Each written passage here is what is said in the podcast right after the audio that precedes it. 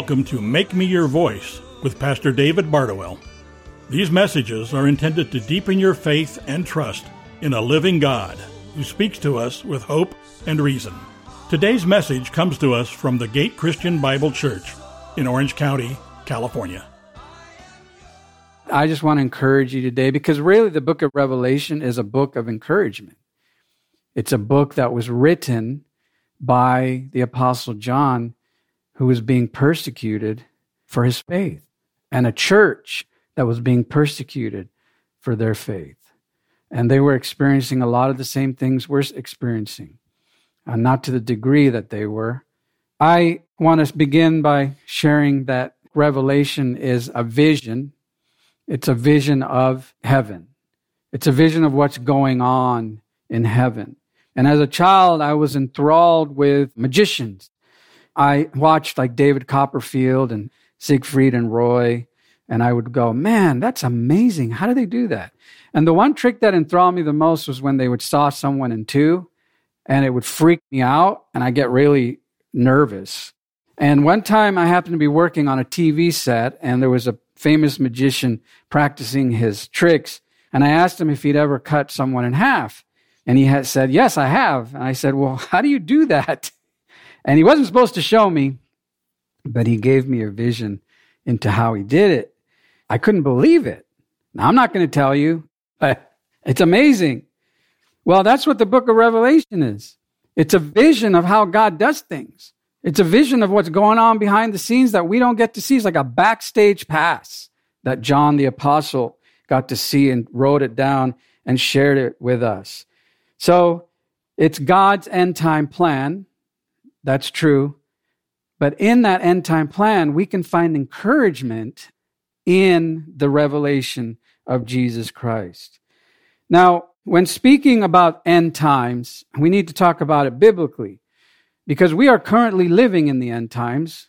We currently live in the last days. In fact, the end times, the last days began the moment Jesus ascended to heaven.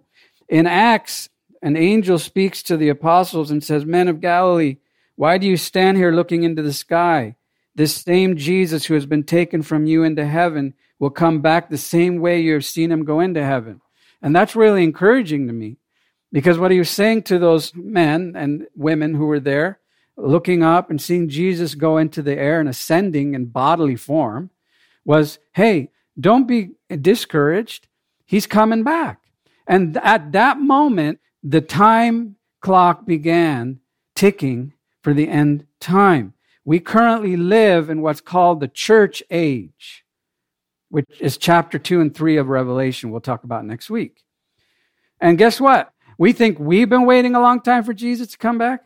There's been people waiting a long time, and the church has been waiting for 2,000 years for Jesus to return. 2020 obviously has been one of the strangest years on record, and uh, at least in my lifetime.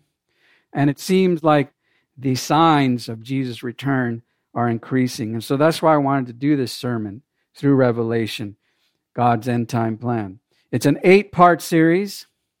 Some people get confused about Revelation. Some people get fearful of studying Revelation because of all the imagery and the symbolism. But here's what I'm going to tell you if you stick to the outline, you'll be fine. I just finished assembling a desk for my beautiful wife who was gone and has returned home from a trip to see her father. Before I started assembling, I was looking up people's comments. They're saying, Great desk, really hard to assemble. I'm like, oh, shoot, what did I get myself into? But here's the key I stuck to those directions like my life depended on it because I didn't want to have to go back and fix something because I didn't follow the directions. So we're going to follow the directions for Revelation and we're going to find it in chapter 1, verse 19. Chapter 1, verse 19 is the key to unlocking Revelation. And here's what it says Write the things seen, the things which are, and the things to come. The things seen, the things which are, and the things to come. So here's what I say. If God was that specific about an outline of what's supposed to be in the book, let's follow the outline. things seen, things which are, things to come. Today we're going to talk about things seen. Next week we're going to talk about things which are. And then the week after that, we're going to spend the rest of the time talking about things to come. So, what's the thing seen? That's chapter one, the revelation of Jesus. What's the section in the outline calls things which are? That's chapters two through three, which is the church age, which is the current age we live in. And then the last section is the things to come. What is that? That's chapters 4 through 22, which are things to come. And we have the rapture and the great tribulation. We have Israel, the redemption of Israel. We have the beast or the antichrist. We have Babylon, which is the unholy city and the unholy nations. We have the second coming, and then we have the new beginnings. So if we stick to this, I think we'll understand. We won't get bogged down in all the imagery and symbolism because that's important. But what's important is the flow and how it applies to our life. Now, revelation, the word, is in Greek apocalypsis. It means to unveil or disclose. So what was once hidden is now disclosed or revealed. And revelation begins with a vision. It begins with what does John see? And what does John see? He sees Jesus Christ. How do we know that? Because the very opening sentence in the book says, the revelation of Jesus Christ, the disclosure of Jesus Christ, the unveiling of Jesus Christ, because it's all about Jesus Christ. So open your Bible to Revelation chapter 1. We'll start going through this together. Let's begin with 1 and we'll go through verse 3. The revelation of Jesus Christ, which God gave him to show to his servants, us, the things which must soon take place. And that word soon is an interesting word. It's the word takos, tachos. And we get our word, the English word tachometer, so if you think of a tachometer, it speeds up. So soon could very well mean as time goes by, the signs speed up for the return of Christ. Soon take place. And he sent and communicated by his angel to his servant John. So John received this vision. What did John do? John testified to the word of God. Read the very first line in John's gospel. In the beginning was the Word, and the Word was with God, and the Word was God. So, this whole theme of the Word of God being Jesus Christ, and to the testimony of Jesus Christ, even to all he saw. Now, this verse is really important. If you have your Bible open, read it with me. Blessed is he who reads and those who hear the words of the prophecy and heed the things that are written in it, for the time is near. That is an important thing. If you want to be blessed, then read Revelation, study Revelation, heed Revelation. So that's what we're going to do. So John receives this backstage pass. It's awesome. He sees things that we don't get to see, things that are going on currently, because we have to remember, even though we're stuck to a timeline, God's not stuck to any timeline. He lives outside of time. So everything that's going on is already going on. We just are waiting to get there. Let's continue verses 4 through 8. John to the seven churches. So this is important. Who is he writing to? He's writing to the seven churches that were in the area at the time that are in Asia. Grace to you and peace from him who is and who was and who is to come and from the seven spirits who are before his throne. Well, the seven spirits there is referring to the Holy Spirit and the seven aspects of the Spirit of God and from Jesus Christ, the faithful witness, the firstborn of the dead, and the ruler of the kings of the earth, to him who loves us and released us from our sins by his blood. Thank you, Jesus. And he has made us to be a kingdom of priests where we serve him and we have access to him, to God and the Father. To him be the glory and dominion forever and ever. And then it goes on Behold, he, Jesus, is coming with the clouds, and every eye will see him, even those who pierced him, the cross, and all the tribes of the earth will mourn over him. There's going to be some people who are sad to see him, will be happy to see him. So it is to be. Amen. And then Jesus speaks and says, I am the Alpha and the Omega, the beginning and the end, says the Lord God, who is and was and who is to come, the Almighty. So think about that. John hung out with Jesus as a human, but the whole time, Jesus is divine. But John saw him as a man. He did get to go to the mountaintop and see him kind of transcend into glory for a few moments. That would be awesome. But now he's seeing him in a whole new light. Where was John seeing him from? Prison. He was on an island, secluded and isolated from all his other brothers and sisters in Christ, all his other friends, all his family. Nero, the emperor, put him there. Nero was one of the most cruel and debased dictators ever to live in this world.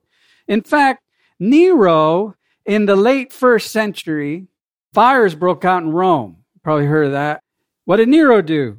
He blamed the Christians. He said the Christians did it. So what did the people do? They burnt the Christians up. They tortured the Christians.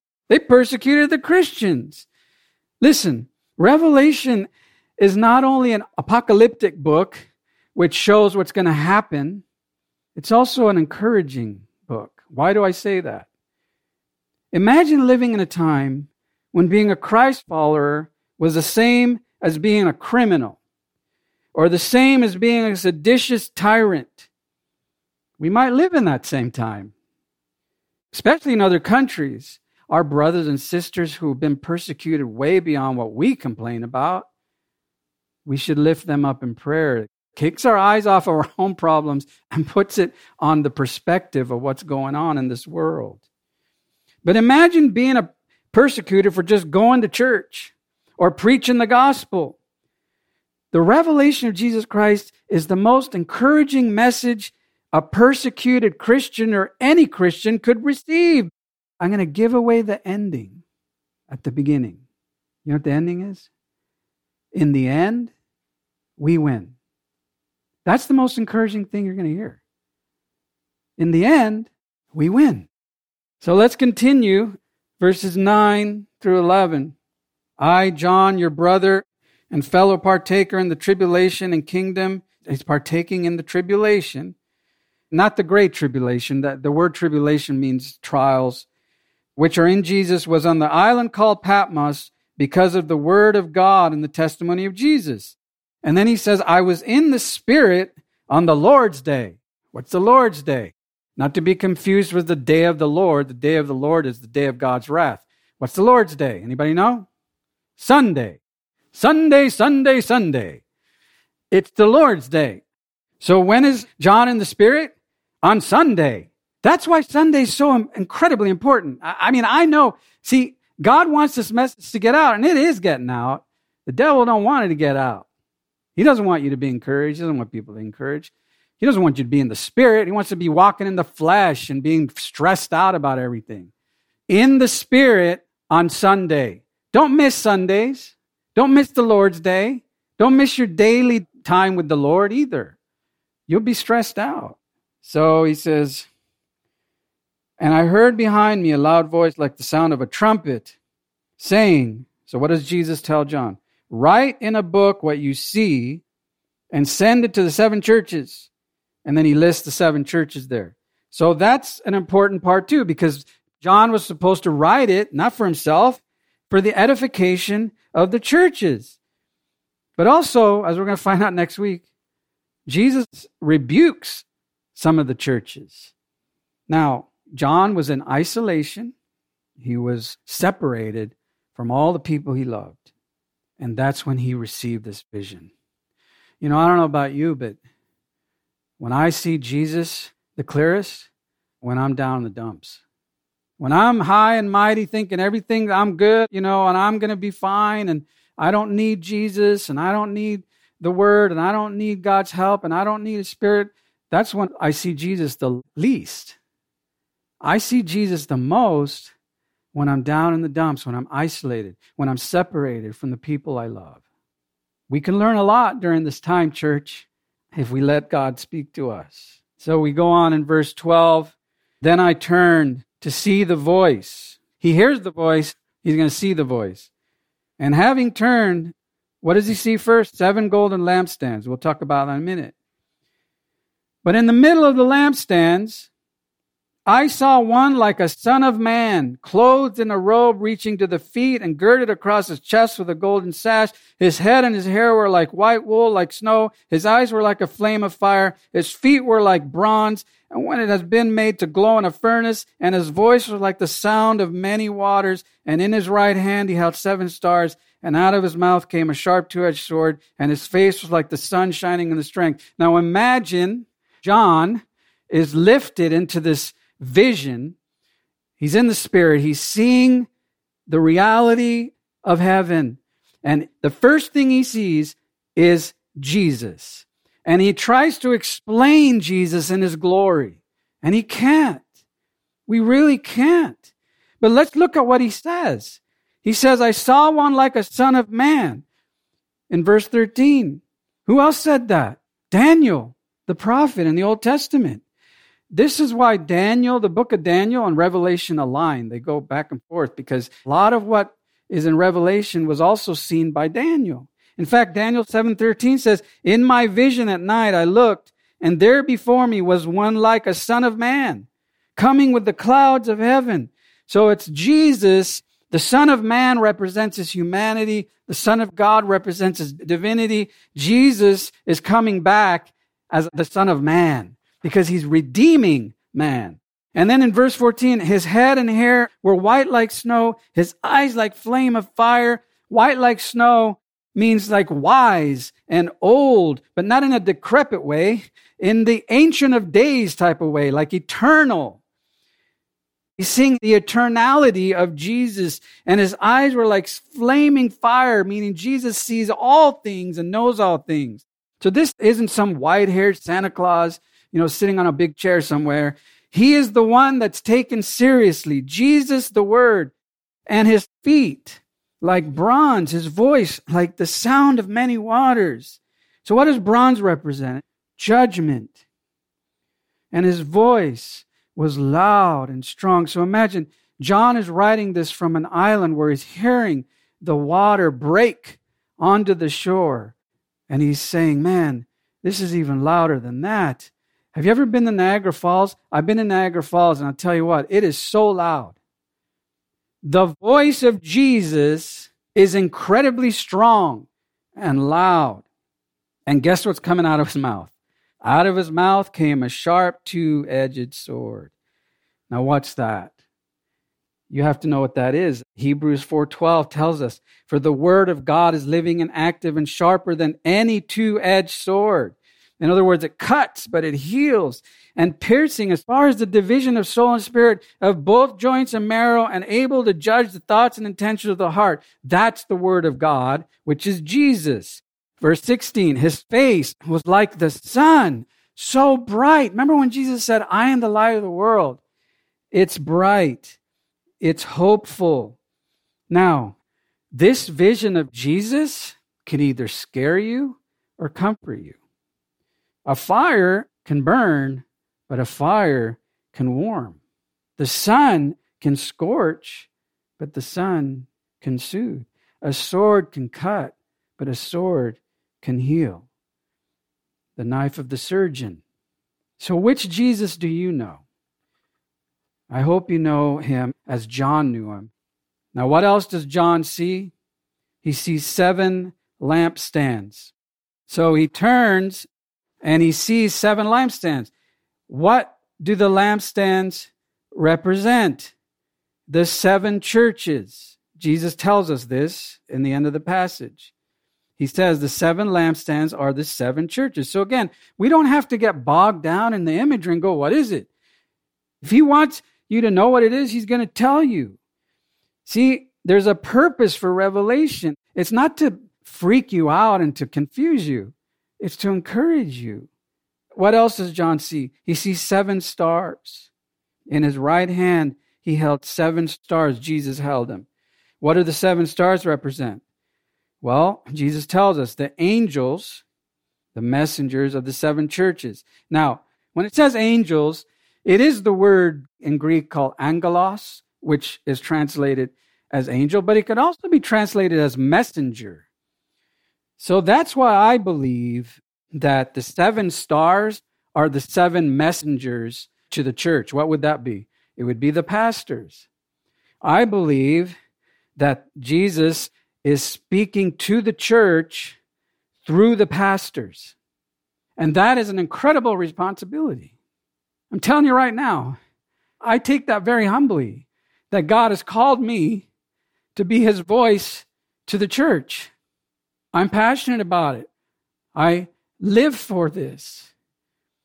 I want to go out this way. I want you to know the truth. I don't want to deceive you like the other people in the world will try to deceive you, other leaders and other government leaders.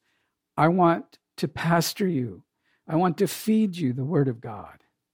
The book of Revelation is not only about the future, it's about what God wants to say to us today. And what's the biggest takeaway? This is the biggest takeaway for today. It's all about Jesus. That's what God wants to say to you today. It's all about Jesus. Now, let's finish up reading verses 17 through 20. When I saw Jesus, I fell at his feet like a dead man. And he placed his right hand on me and said, Don't be afraid, John. I love that. He says, I'm the first and the last. You have nothing to worry about, John. In fact, John, do you remember when you were on the shore after I rose from the dead and I was hanging out with Peter and you and we're eating some fish together? I told Peter how he would die.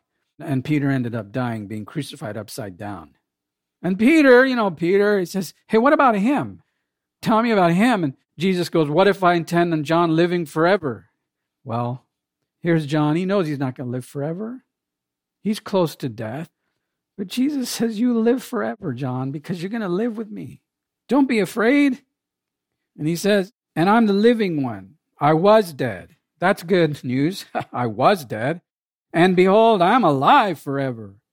And I have the keys to death. That's Jesus. He holds the keys. Therefore, verse 19 again, write the things that you've seen, the things which are, and the things to come. Verse 20, for the mystery of the seven stars, which you saw on my right hand, and the seven lampstands. The seven stars are the angels or the messengers of the seven churches, and the seven lampstands are the seven churches. So, what's the biggest takeaway?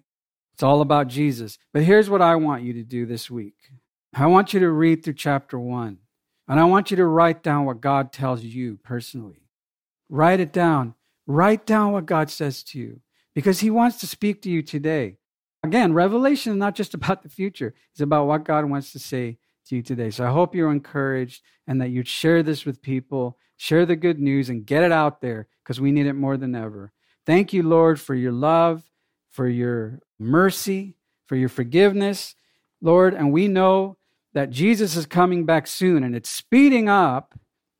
So we're going to keep our eyes focused on our Lord and Savior, and we're not going to get down in the dumps because we look up to heaven where everything is in total control. And we know, Lord, that no matter what happens on this earth, we can trust you for the outcome because you love us and you tell us not to be afraid. You are the beginning, the end, and nothing happens outside of your will. You are a loving God that we put our hope in. In Jesus' name, amen. Pastor David Bardowell's message reminds us that God speaks to us with hope and reason so that we can be His voice in this world.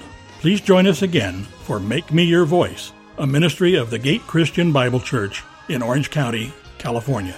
We would love to have you join us for a Sunday service. For more information or to find our location, please visit thegatecbc.com.